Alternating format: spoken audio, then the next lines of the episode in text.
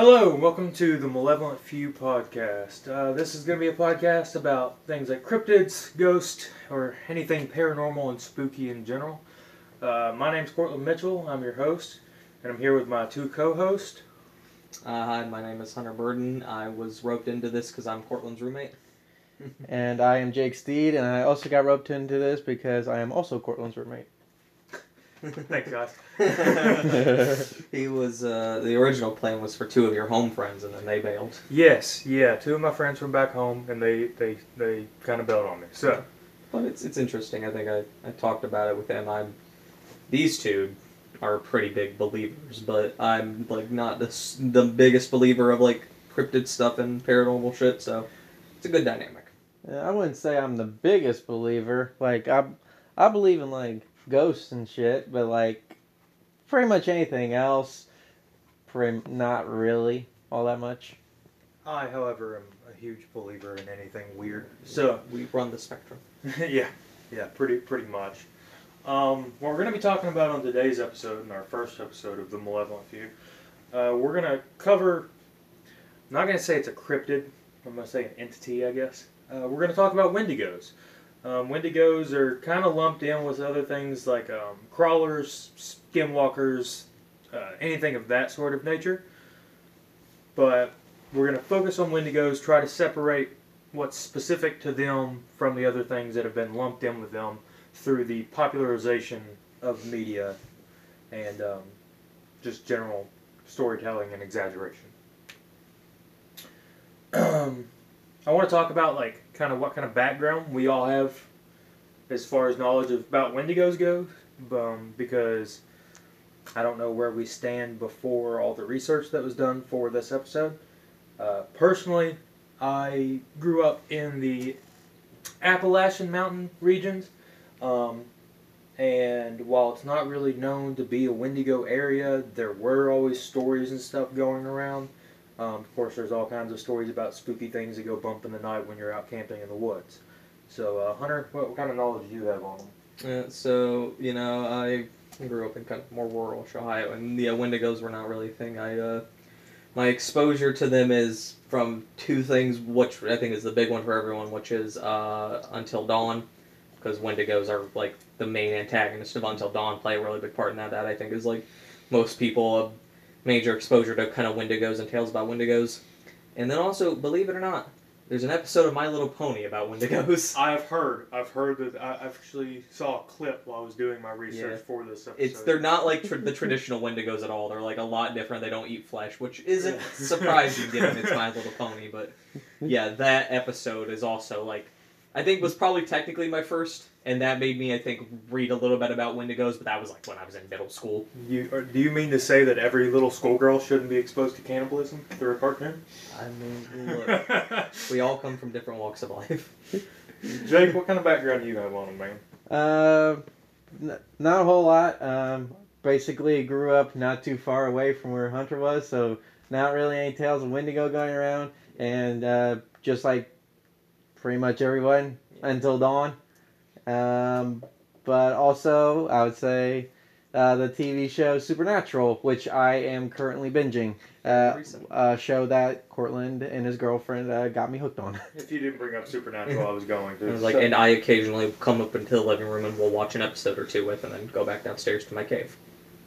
yeah, I'm glad you brought it up. I was planning on doing Yeah. it if you didn't. I would say we're, I would say we grew up in like about central West Ohio.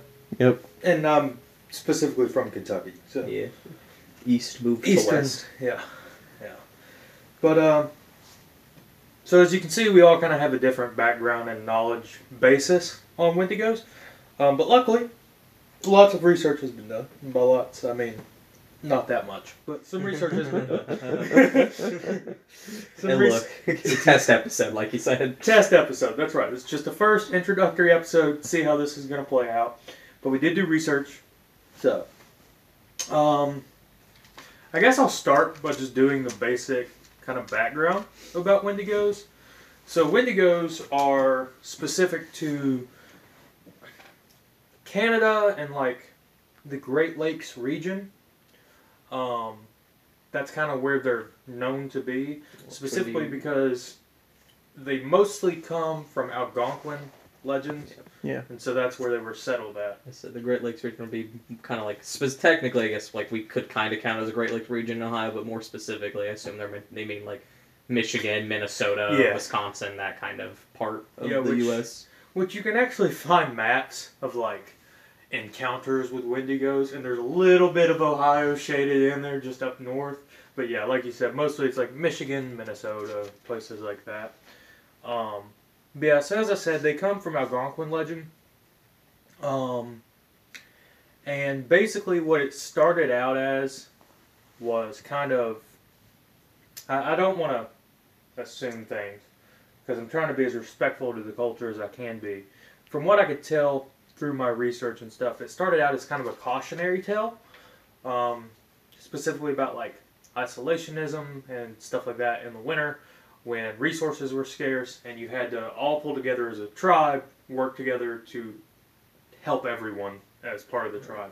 I, I would say isn't the uh, yeah this might be in your notes and get to it isn't like at least one of the Wendigo tales is it's like the first Wendigo was like a guy who like it was like a cannibal someone like cannibalized their family Yep. during like a winter and Yeah. that like cursed them and they became a you know like a flesh eating kind of like monster Yeah, the uh, the way the tale started out was it was a hunter who had um, kind of isolated him and his family away from the rest of the tribe, and basically food got scarce, and um, push came to push came to shove. He was hungry, and he ate his family, and through that action became the Wendigo. Which is actually, I'm glad you brought that up. It's a really nice segue into the next part, which is Wendigos are known as basically like they are the embodiment of cannibalism i guess is the best way to say it um, specifically what i have here is wendigo roughly translates to the evil spirit that devours mankind so yeah cannibalism I think that's also the Until Dawn because I've I've haven't played Until Dawn. I've watched a lot of it. I think that's how they become Wendigos. Is like because for anybody who hasn't played Until Dawn, like it's you know story game. You play a bunch of different characters, and like two of the characters die and come back as the Wendigos. And I believe it's like they fall off. They're twin sisters who fall off the cliff, and one actually survives. I think, and I believe she eats her Yeah, that to survive. Yeah. Yep. And so it like plays into that part of like the story too. that's exactly right i have played until dawn great game and that's yeah that's basically It's the like a lot of fun. I've, I've enjoyed watching like watching playing it. It is one of those games that it's like when you watch it, you don't really need to play it. 'cause- but, I mean, there's like different paths, so there is, I guess, still replay value. But Yeah. For our future listeners, if you like things like uh, Detroit Become Human or uh, Life is Strange, stuff like that, check out Until Dawn. It's definitely more of a scary vibe to it, but really good game. Um, but we were talking about the cannibalism aspect. And that brings me to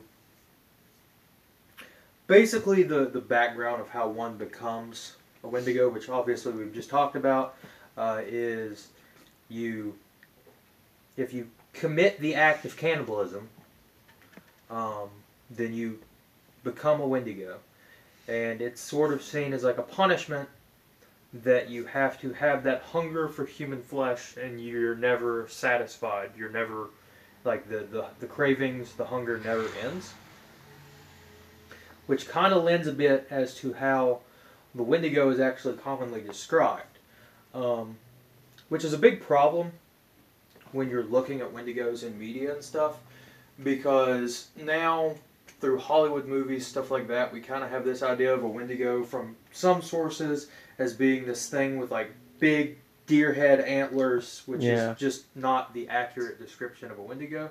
Um, honestly, it's kind of closer to what Supernatural shows it, or Until Dawn. Yeah, Until honestly, Dawn, was 'cause I, I haven't pretty seen the accurate. Supernatural episode, but I you see them all on Until Dawn, so I've seen what the Until Dawn Wendigo Yeah. look like. Honestly, it's been so long since I saw the Supernatural episode of the Wendigo that I kind of forget what that looks like in Supernatural. In, It- in, it's- in Until Dawn, they're like they're like bald and they got Oh yeah, I remember like those. the sunken eyes and they're like super like Yeah. gangly with like the super long which, claws and which shit. is a pretty good description. Yeah. Um, sticks pretty true to how the legend is. Um, I know I'd read. I haven't watched the movie, so don't take this too seriously. Take it with a grain of salt. Um, but I guess there's a movie called Antlers, and it has like the deer head version of Wendigos. Yeah. Heard the name. And so I specifically wanted to talk about how that is an inaccurate depiction of Wendigos that we have kind of that has come about because of like Hollywood and just popular media. Yeah. But talking about description, like you said about Until Dawn, um, now this isn't this first part talking about the height isn't actually how they were originally described. It's kind of come about through how the legend has spread because originally they were described as being about the size of a regular person, but um, one of the most popular depictions that you can see when you read articles and stuff like that is that they can actually supposedly be about 15 feet tall, Yeah. which Mhm. is crazy. Yeah. The Until Dawn ones, I think, probably would be something like 10 feet, something like that. Not Yeah. quite that tall, but yeah. They're, they're very tall. They like just stand up straight. So as, as the legend has passed on, they've kind of become this bigger than what they actually were. But um, through the Algonquin legend, they were actually just like the size of a regular person. Um, Or they're ice ponies with unicorns and fangs. Yeah. You're My Little Pony. yeah, with unicorns with horns. I'll bring that back up here in a minute because that, that does play in a part of this. Um, they're also known to look extremely like emaciated. Emaciated? I don't know why I Yeah. can say that word. Um, Mhm. They look starved, hungry, because, like I said, it was seen as kind of like a punishment. They can never be full, so they're constantly craving human flesh, and that shows in their appearance. Um, and the skin of a Wendigo is usually described as being like tight against the bones, Yeah. like someone who might be starving, Yeah. and sometimes having a decaying appearance.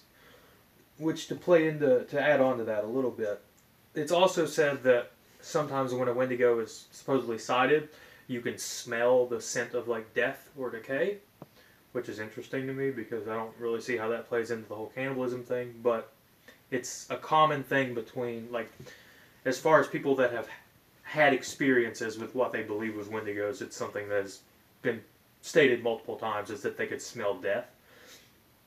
Um, like you were talking about the eyes, they do have like sunken eyes. However, one interesting fact is that even though their eyes are sunken, I said fact. Fact is not the right word by any means. Um, Tidbits. yeah, tidbits. Even though their eyes are sunken, they're actually described as glowing most of the time. It was, I think that yeah, from Until Dawn, yeah, they, are like a very kind of like luminescent like Yeah. color. So even though they're sunken back, they do glow. Um, their skin is usually described as being like an ashy gray color, which again, until dawn. Yep. Um, and they're commonly stated as having long claws, uh, uh, like at the place of their fingernails. Again, until dawn. Until dawn did a really, really great job with their Wendigos. um, another, another depiction of Wendigos is that they are also known to be the spirit of winter which I would say plays into the fact that the whole cannibalism thing we talked about, like that was when food was scarce. Yeah. That was when In some of this stuff was going on historically. So I'd say that's how the whole spirit of winter thing came about. But it is a depiction of the Wendigos. Yeah, Yeah. that's a go. We'll probably bring up Until Dawn a lot just because that's Yeah. I think like a very, as you said, it's a very good resource. It Yes. seems like the team did a lot, like the people did that did a lot of research and depicted. But I think in Until Dawn, whenever they're around, like the character's breath, you can start Mhm. seeing like. It's like I don't think anybody reacts necessarily as like, oh god, it's cold. Because granted, it's like a, in a wintry like mountain resort. Yeah. But yeah, like all of a sudden, like character's breath becomes like a lot more visible and stuff like that to kind of like illustrate, you know. Yeah, which um, is again, they did a really great job because it's usually stated that as far as the depiction of the spirit of winter thing goes, usually when a Wendigo is around, the weather gets colder. Um, it, I don't know. Some people seem to think that they control that. I think it's more like an environmental thing that just happens to happen while they're around, if it does happen. Um, another aspect of the whole spirit of winter is that they're said to be able to easily walk through thick snow. Like we're talking like foot of snow, they can just glide across it like it's not even there. Um, whereas you know a normal person, if you're walking through a foot of snow, you're trudging. You ain't you're you're not you're high kneeing through that snow. You know what I mean? Um, the other spirit of winter thing that comes into play is they're known to have a heart of ice Mm. uh, which is interesting because it's one of the reasons why they're supposedly super hard to kill is because you can't break through the ice to get at their heart. Um, that'll also come into play later. Uh, but yeah, so two different, two very different, or not very different, but two kind of different aspects of the Wendigo. You obviously you have the the evil spirit that devours mankind, and then you have the spirit of winter. So it's kind of a toss up as to which one you want to put your faith in, but um, that's that's how they're depicted. Kind of a little. You'll always get a little bit of both. You know, Yeah. A little crossover. Um, talked about how it was originally spread as a cautionary tale. Um, powers. Let's get into abilities, shall we? Let's get into the weird stuff.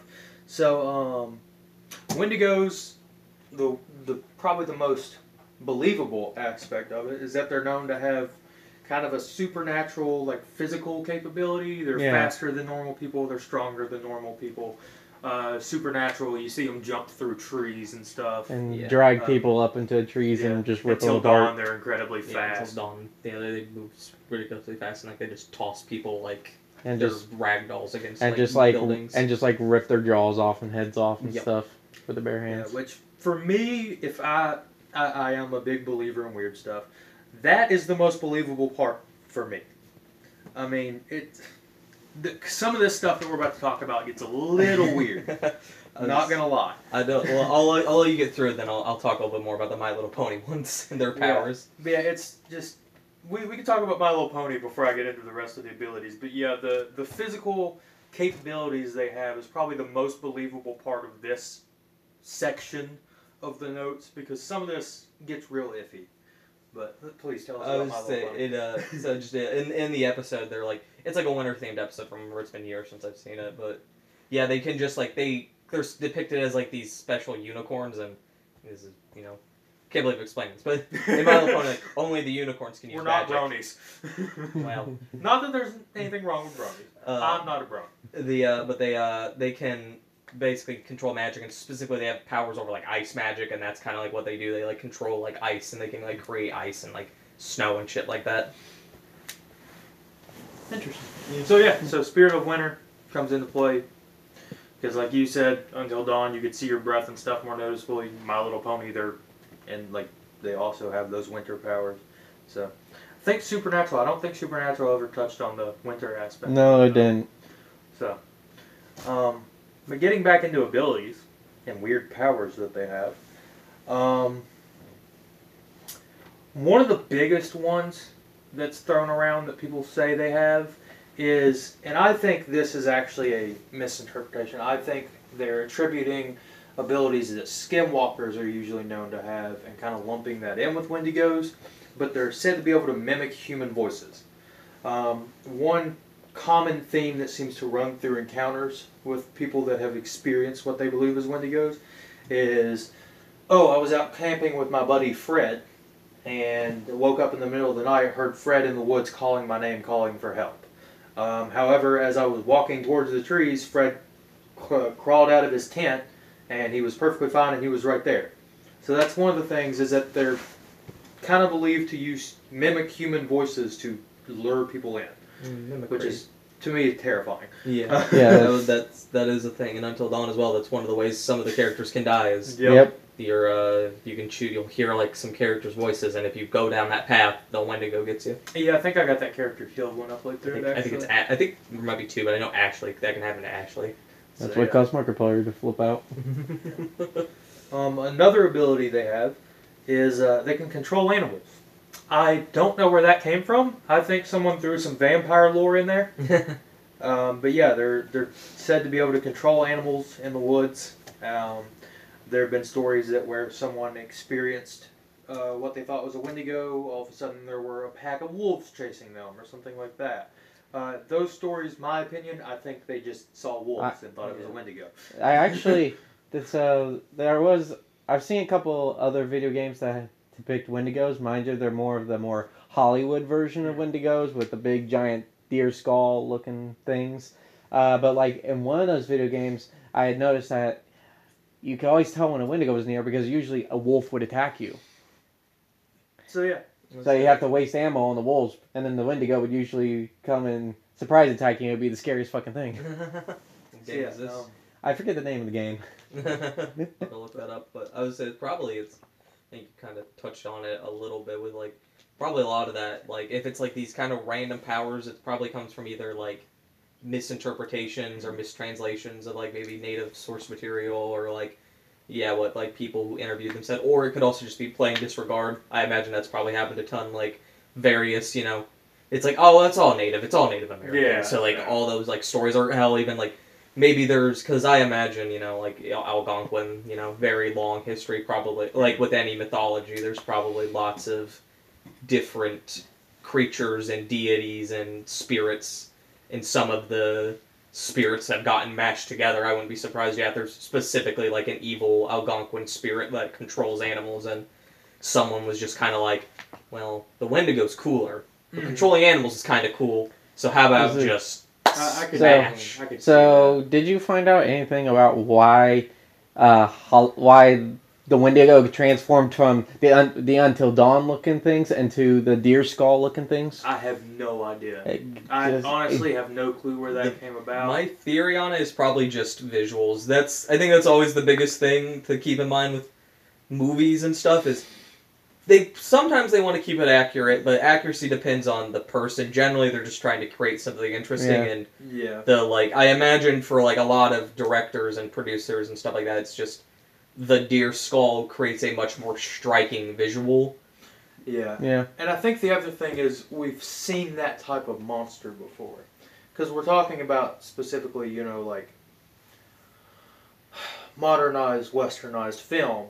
Um, and we've seen monsters like that before in movies. And I think what they're doing is they're taking a culture that we're not too familiar with and reshaping things into a form that we're more suited to and have experience you, with. You, I would say you like kind of speaking on that. You as you know Norse pagan can experience that with like you know a lot of Hollywood films, you know, not caring too much about being accurate with Viking culture. Yeah. They just kind of put a lot of, you know, what people think of as Viking culture. So you can get a lot of that probably too with, you know, like, you know, Wendigo is another Native American spirit. It's not actually Native American, but it's certain aspects and ideas Draws that people associate with it, whether accurately or not. And sometimes it might be accurately, but just different cultures, but it's what people think of. So it gets just tacked on because it's like, well, if we want people to think of it as Native American, we gotta attach that thing on. Yeah, Yeah. Uh, it's.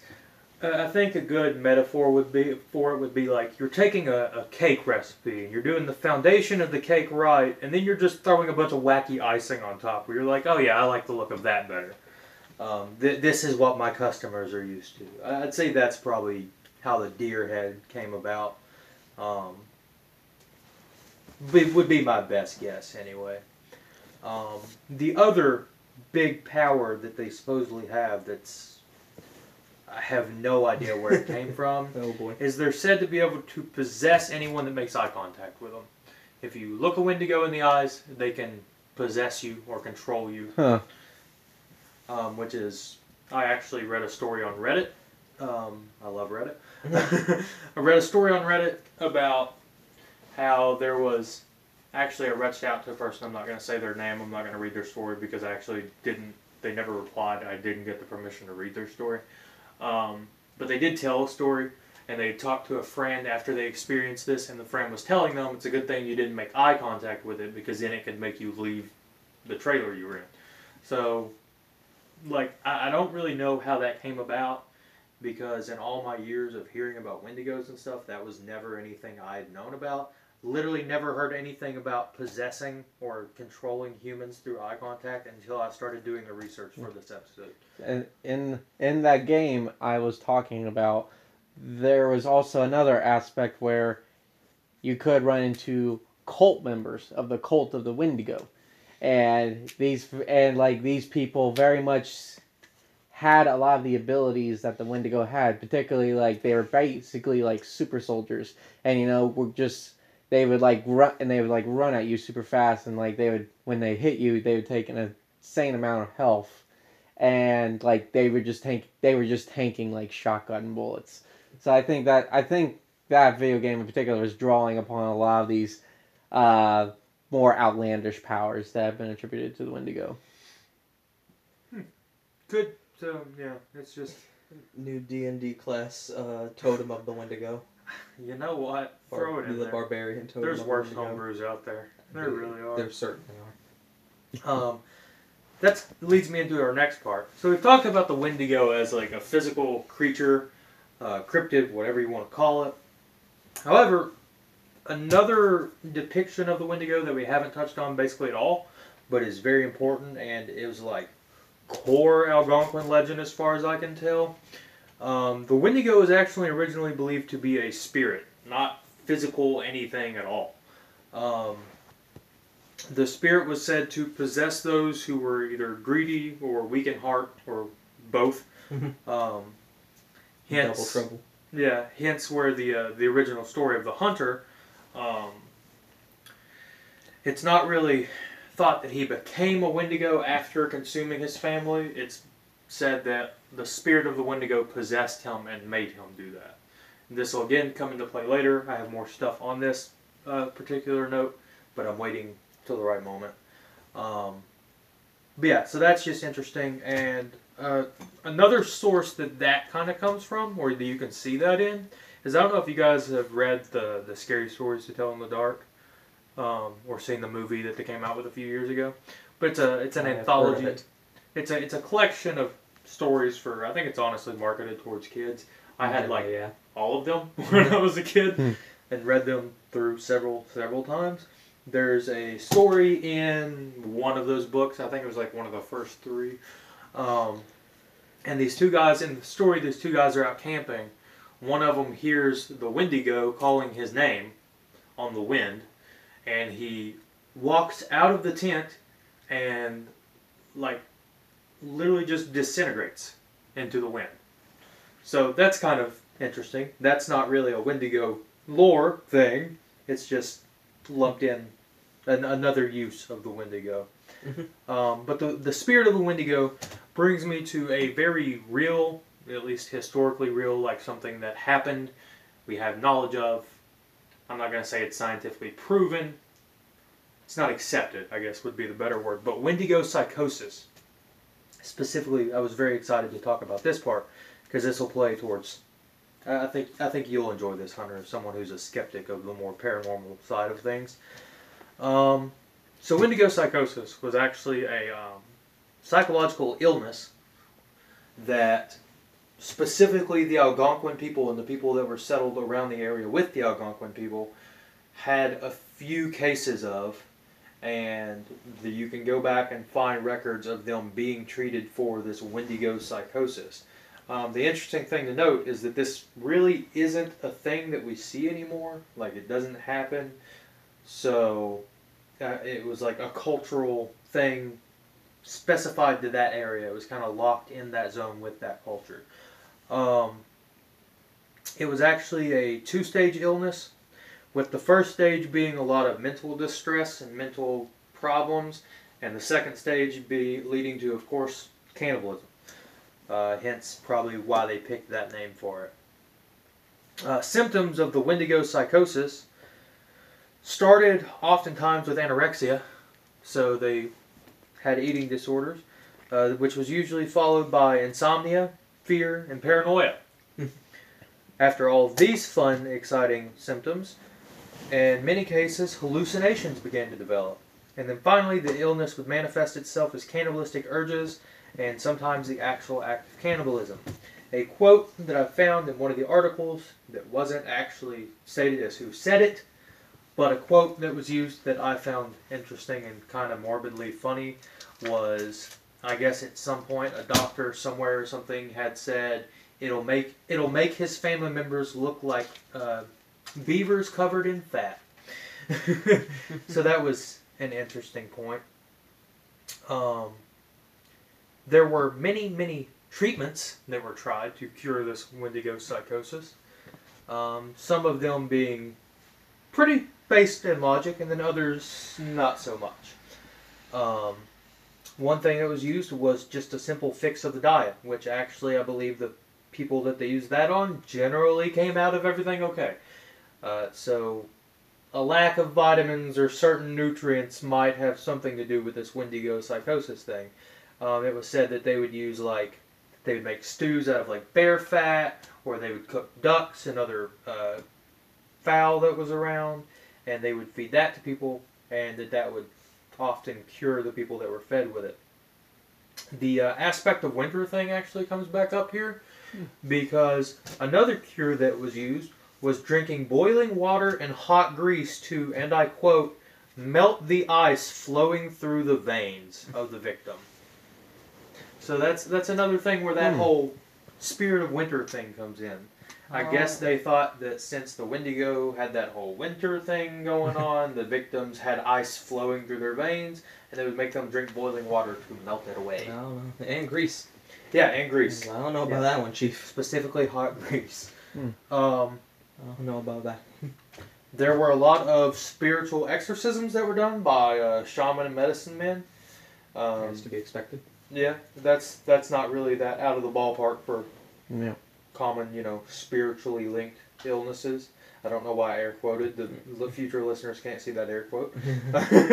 you guys we, we, like we saw, we got it. Yeah.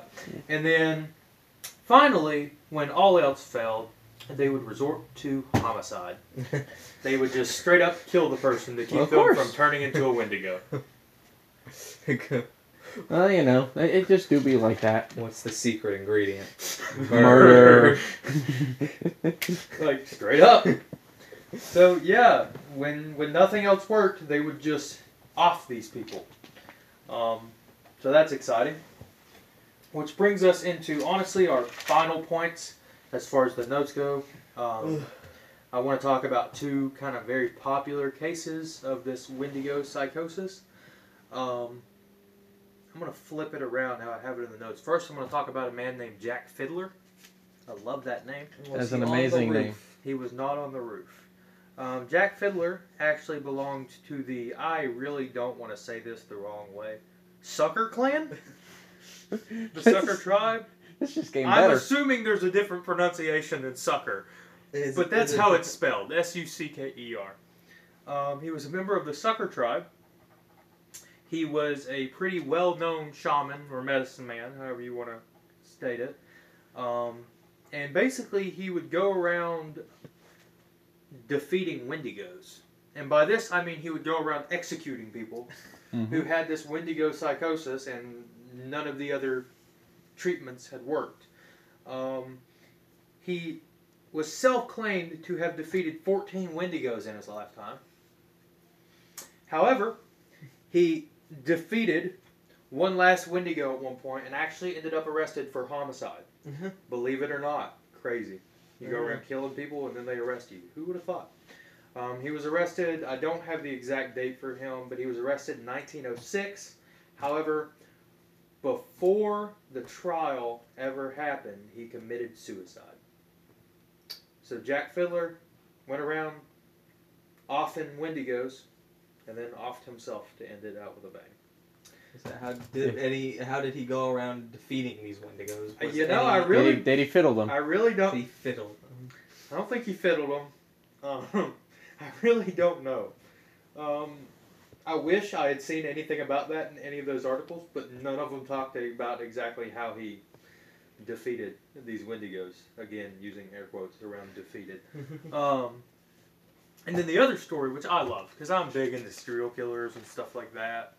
Uh, a lot of true crime stuff. I love that. Mostly, I, I blame my mom. Mhm. She's into that kind of stuff. But a man named well. a man named Swift Runner. So Swift Runner was actually a Cree Indian. Uh, he was he actually worked as a guide for um because this was in Canada, so I guess the um I actually don't know what they were called at the time, but basically like Canadian I guess soldiers.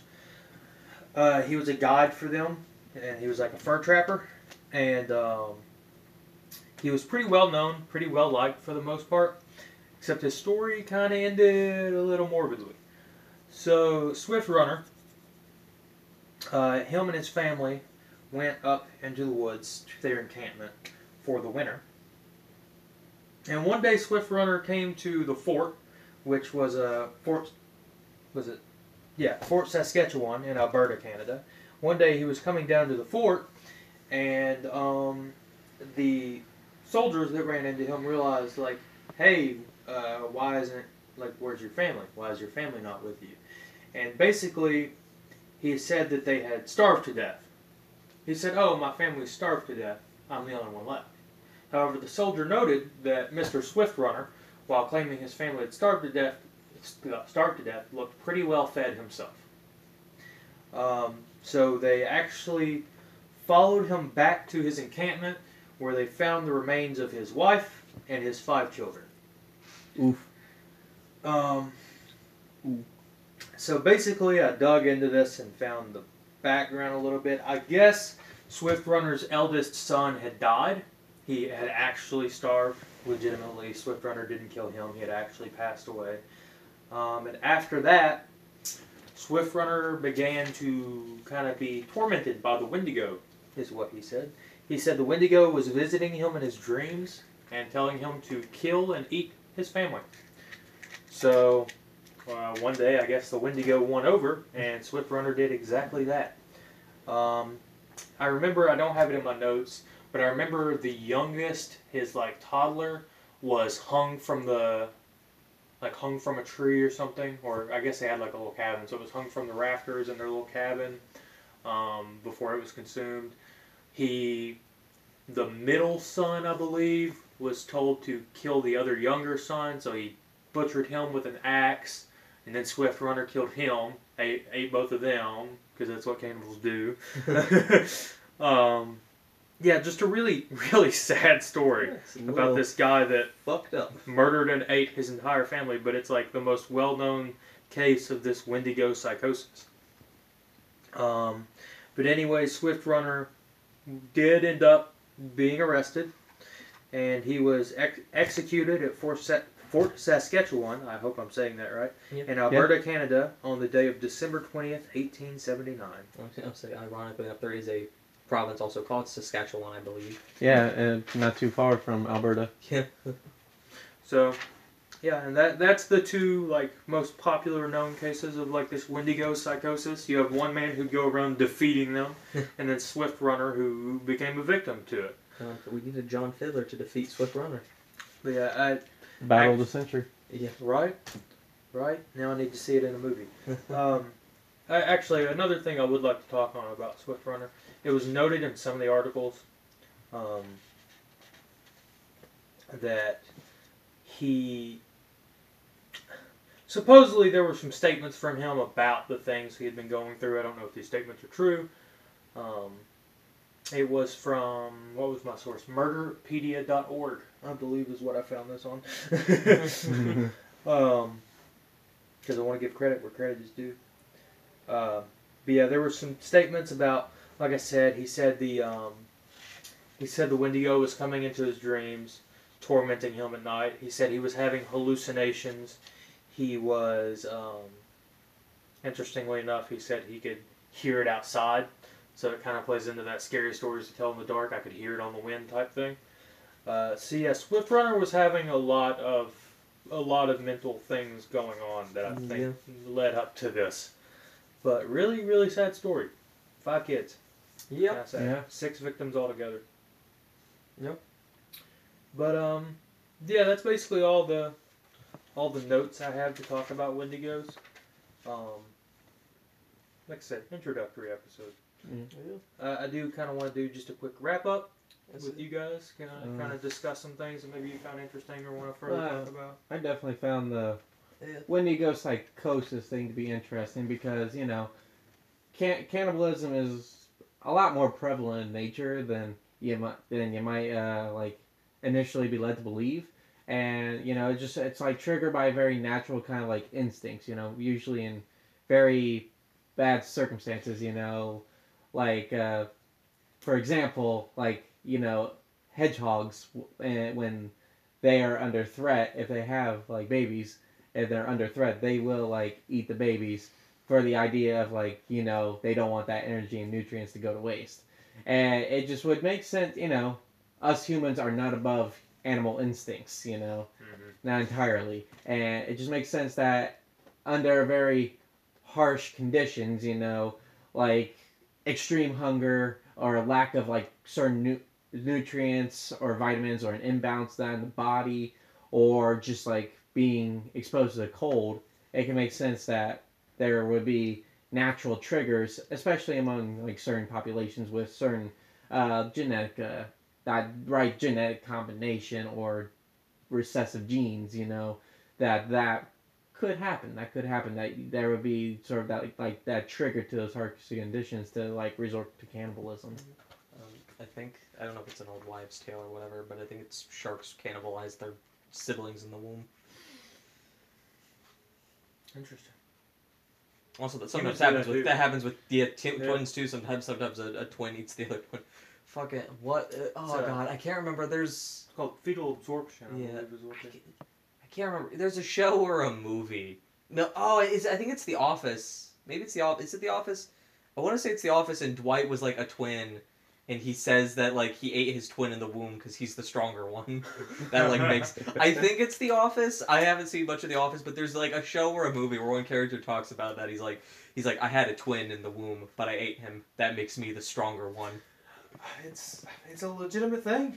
Yeah, So- I would say if you, uh, it is interesting. I and I will say, I think it's a like if you want kind of like the more I guess skeptical way, you could talk about what probably influenced the Wendigo psychosis too. Arguably, is the idea of like I guess you know like cultural, you know like cultural beliefs, kind of like gearing towards that. You know, like uh with uh Swift Runner, probably you know, because uh his you said his oldest son did actually starve, Mhm. so like obvi- obviously at the time food wasn't you know very great for all of them you could probably Yeah. assume so he probably was very malnourished and starving and then going through the grief of you know losing his oldest son and the struggle and trying the fear of trying to provide for his like Mm.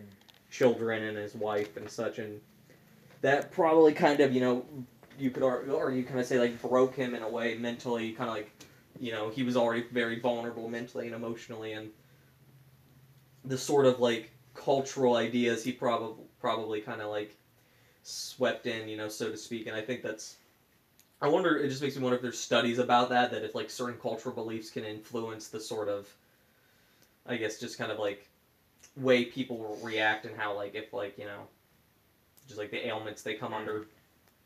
That's how it works. And i guess the other wrap up thing i was to say is it's interesting you uh, kind of like you talked about with uh, how it's in all, all the wendigos it come from an algonquin tale there's probably so many others and i think it's interesting how like the stories of different peoples whether like native american tribes or others reflect that society's beliefs right? Like the mm-hmm. wendigos are about you know kind of like you could argue it's about isolation and like being not like being part of the family and like such like how mm-hmm. that like hunter didn't want to be with the rest of the tribe. He tried to live on the outside with the rest of his family and how mm-hmm. it's like cautionary tale of you know rejecting the the tribe and so like that could reflect you know the idea of like e- closeness and ties and the tribe and all that stuff I got I got one I got one last note and it's just kind of like a funny thought to think. I would have liked the supernatural episode where some time travel shenanigans got involved and Jack and Sam and Dean uh, Winchester encounter uh, Jack Fiddler and he's like one of the OG hunters going around hunting Wendigos. The Wendigo Master. I mean, they did do they do have like isn't it like Samuel Colt Yeah, they were Yeah. Samuel Colt. Yeah. Ju- And of course, just upon hearing that his name is Jack Fiddler, it can already imagine what what the look on Dean's face would be, and what you could probably imagine what joke he's gonna crack. fiddler I barely know her Um, another thing I didn't, uh, I forgot to include it in my notes, but I, I think it's kind of interesting, kind of morbid at the same time. But actually, the reason that Swift Runner was found guilty of cannibalism and why he was tried for is because they were, I think the article had said it was only 20 miles away from the fort, which the fort had plenty of food. So that's why ultimately it was decided that he didn't eat them out of starvation. He ate them out of just pure cannibalism. So it was kind of, uh, granted, 20 miles on foot in the woods in the winter. Kind of a long way to go. Yeah, that's asking a bit much. But I kind of see where they're coming from. But yeah, I forgot to bring that up. Just the fact that that's why he was actually tried and executed for it. By the way, death by hanging. That's how he was executed. If I didn't mention that before. but yeah, that that's why he was actually found guilty of it. Is because they argued that since he was that close to a food source, he wasn't truly starving, even though his son had actually starved to death. So, you know. Um, yeah, that's basically all all I have for Wendigos. Um, some little side stuff. I mean, obviously, some things of importance that need to be mentioned. Wendigos do have, like I stated earlier, similarities to other things such as uh, more a newer phenomenon, a newer thing that's being spread around now is crawlers, which kind of supposedly look like Wendigos. Um, and then the other one that obviously is probably the biggest one is skinwalkers. Uh, the important, the, the one thing I really wanted to note about that was that they are two very different things. Um, as we've talked about, Wendigos come from Algonquin lore and are most, mostly in that in the northeastern region, you know, Canada, the Great Lakes region, whereas skinwalkers are more southwest United States and um, Arizona, New Yeah. Mexico. yeah, Arizona, New Mexico, stuff like that. And they actually come from Navajo. I would say the Navajo. I believe it's Navajo. Yeah. Um, yeah, they come from Navajo legend, and they're honestly two completely different things. Probably do a Skinwalker episode. I don't know if that'll be the next episode, but one will probably be done at some point. Um, and I feel like there's probably a lot more to go on about Skinwalkers than there is Wendigos. But yeah. Um, that's. Do you guys have anything else to add before we kind of close it out? I don't think so. Like I said, uh, I had my closing points. Uh, I'm I'm good. I've cracked all my jokes. Play, uh, play until dawn. Yeah, definitely Yes. play until dawn. Watch Yes. My Little Pony. Yeah, I was about to go watch the Yes. My Little Pony episode. Watch, Watch Supernatural. Look, there there are two routes you can go. Google. Well, after you, there's two routes you can go when you're researching Wendigos. You can either make a shitty podcast like us, or you- or you can make a video game that makes millions. it's True. true. We, we should Very- make a video game. Very true. I was gonna say Google use uh, the vague info we got from Jake to try and Google that one game. Yeah. Yeah, I kind of want to know what it is now, but yeah. Uh, I'll go I'll go search through YouTube. I know what YouTuber played. I'll I'll look through it and see what see what game it was. It, I know it's not bad, but it makes me think, what is the the, the winter survival game? It's, Uh, Long Dark. yeah, the Long Dark. There are no Wendigos in the Long. Yeah, I was say like, I, but imagine if there were. It, I don't want to. That Uh, game's hard enough as it is. They only appear in like nightmare difficulty. I, I had to DLC. I had to play that game in a little crybaby difficulty. we never But- play it. Yeah, that uh that pretty much wraps it up for this episode. Uh, we'll just go That's what it around and say our names one last time. And I'm Cortland Mitchell, the host of the Malevolent Few podcast. I'm Hunter Burden. I uh, co-host and uh, guy who just kind of like is here to talk. And I'm Jake Steed. And I'm just here to make snarky remarks and give uh, very long-winded opinions. Ooh, one more thing, actually. Before we, before we already did the outro. Oh, uh, yeah, it, it'll Come on, be man. okay. They'll be fine. The, the, our imaginary listeners that we don't have yet don't care. Uh, I do want to bring this scale of one to ten. How believable do you think Wendigos are, Hunter? I don't know, like a like a three, Jake, how about you? Scale of one to ten, man. Um, two or three.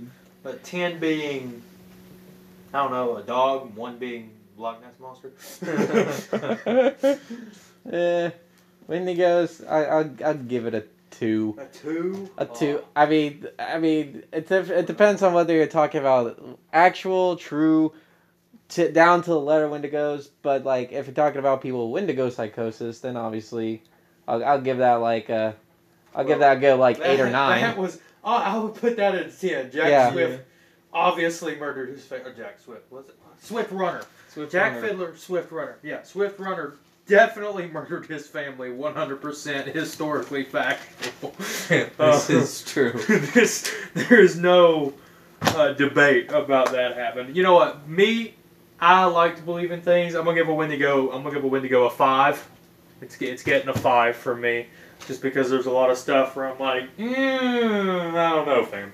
Uh, But with probably that, show the, all the random powers that I've gotten. yeah, yeah. Honestly, like Wendigo, true to the lore, probably a little higher. Probably give it a six or a seven. However, the Wendigo that is the most known that we know now, yeah, probably like a four or five. But with that, we're going to sign off. This has been the Malevolent Few podcast. Thank you for listening. Uh, have a good time. Yeah, have a good night, everybody. Adios.